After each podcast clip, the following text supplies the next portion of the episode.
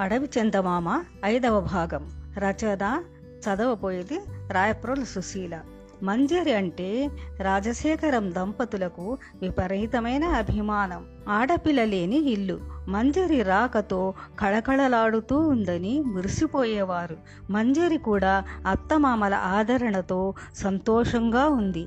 కానీ కొన్ని రోజులకే పంజరములోని చిలుకలాగా అయింది మంజరి పరిస్థితి. నాకు తోచడం లేదు ఇంద్ర. ఏదైనా వ్యాకపోకం ఉంటే బాగుంటుంది అన్నది. అమ్మతో పాటు క్లబ్కెళ్ళు. అందరూ పెద్దవాళ్ళు. నేను ఇమడలేను. అయితే నాట్యం చెయ్యి అన్నాడు వేళాకోళంగా.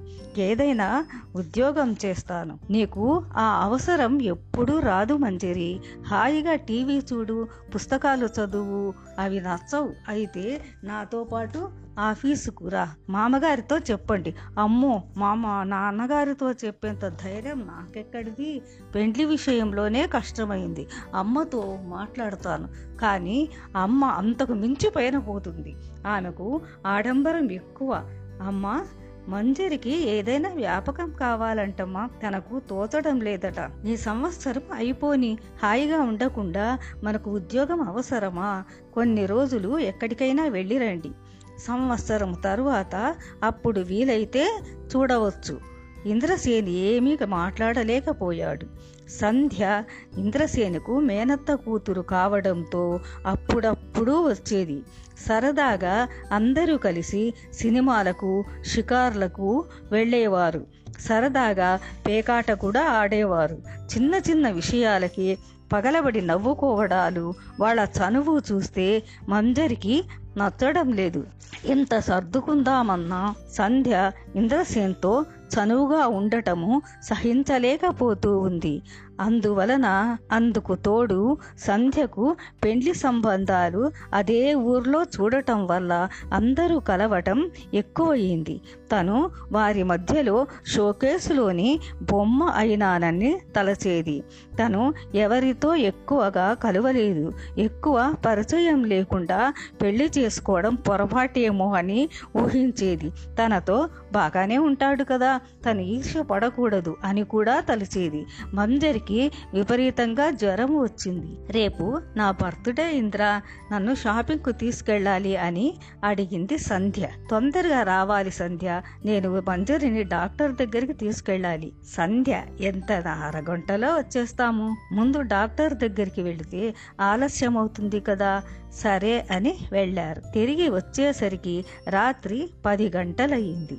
రాత్రంతా మంజరి బాధపడుతూనే ఉంది. ఇంద్రసేను సపర్యలు చేస్తూనే ఉన్నాడు. ఇంద్రసేను మరుసటి రోజు ఉదయమే మీ అమ్మ వాళ్ళ దగ్గరికి వెళుదాం.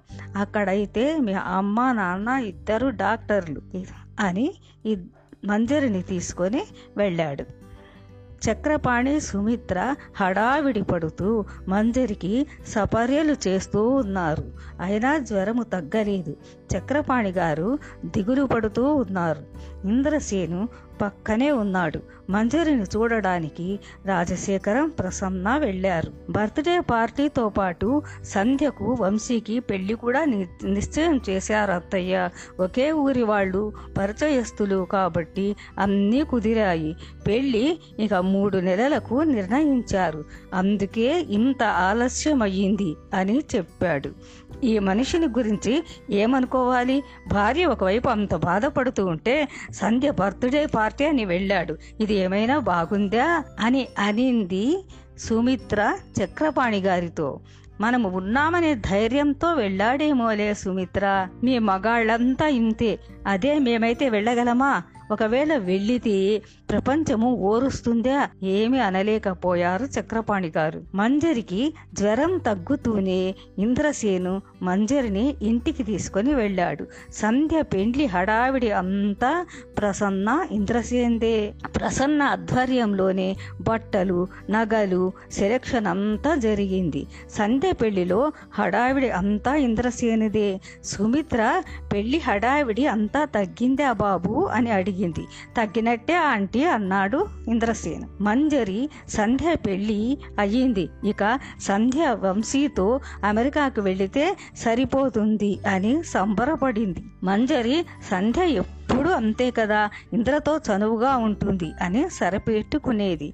కానీ సహించలేకపోతూ ఉంది. ఇంద్రసేన్ ఎందుకు మంజరి అంత మౌనం అంటే సమాధానం చెప్పదు. ప్రసన్న మంజరి ఎందుకో నలతగా ఉందని సుమిత్ర వద్దకు పంపింది. మరుసటి రోజు ప్రసన్నకు సుమిత్ర ఫోన్ చేసింది. వదిన గారు శుభవార్త. మీ ఇంటికి త్వరలో ఒక బుల్లి మెంబరు రాబోతున్నాడు. ప్రసన్న ఇదిగో ఇప్పుడే వచ్చేస్తున్నానని ఎగిరి గంతేసింది. ఏమిటి అంత సంతోషం? అని అడిగారు రాజశేఖరం గారు. ఉండండి మీకు స్వీట్ ఇచ్చిగానే చెప్పను అని వంటింట్లోకి పరిగెత్తి స్వీట్ ముక్క రాజశేఖరం గారి నోటిలో కుక్కి విషయం చెప్పింది. మనము తాతయ్య నాన్నమ్మలు కాబోతున్నాము. మనకు ప్రమోషన్ ఇచ్చింది మన కోడలు. ప్రసన్న రాజశేఖరం నర్సింగ్ హోమ్కు బయలుదేరారు. సుమిత్ర ఇంత సంతోష వార్తను చెప్పిన నీకే మొదటి స్వీటు అని ఇచ్చింది. సుమిత్ర స్వీట్లు బాగా చేశావు ప్రసన్న. మరేం చేయను? మీ అన్నయ్య గారి వ్యాపారాలన్నీ ఇందిరకు అప్పచెప్పి నిరంతరం కిచెన్లోకి వెళ్ళి డబ్బాలు వెతుకుతూ ఉంటారు. ఏమిటి నా మీద కంప్లైంట్? హాయిగా షుగరు లేదు. అందుకే స్వీట్స్ లాగించేస్తా. శుభ్రంగా తిండి తిని హాయిగా నిద్రపోగలిగిన వాడే అదృష్టవంతుడు అని అన్నాడు సశేషం.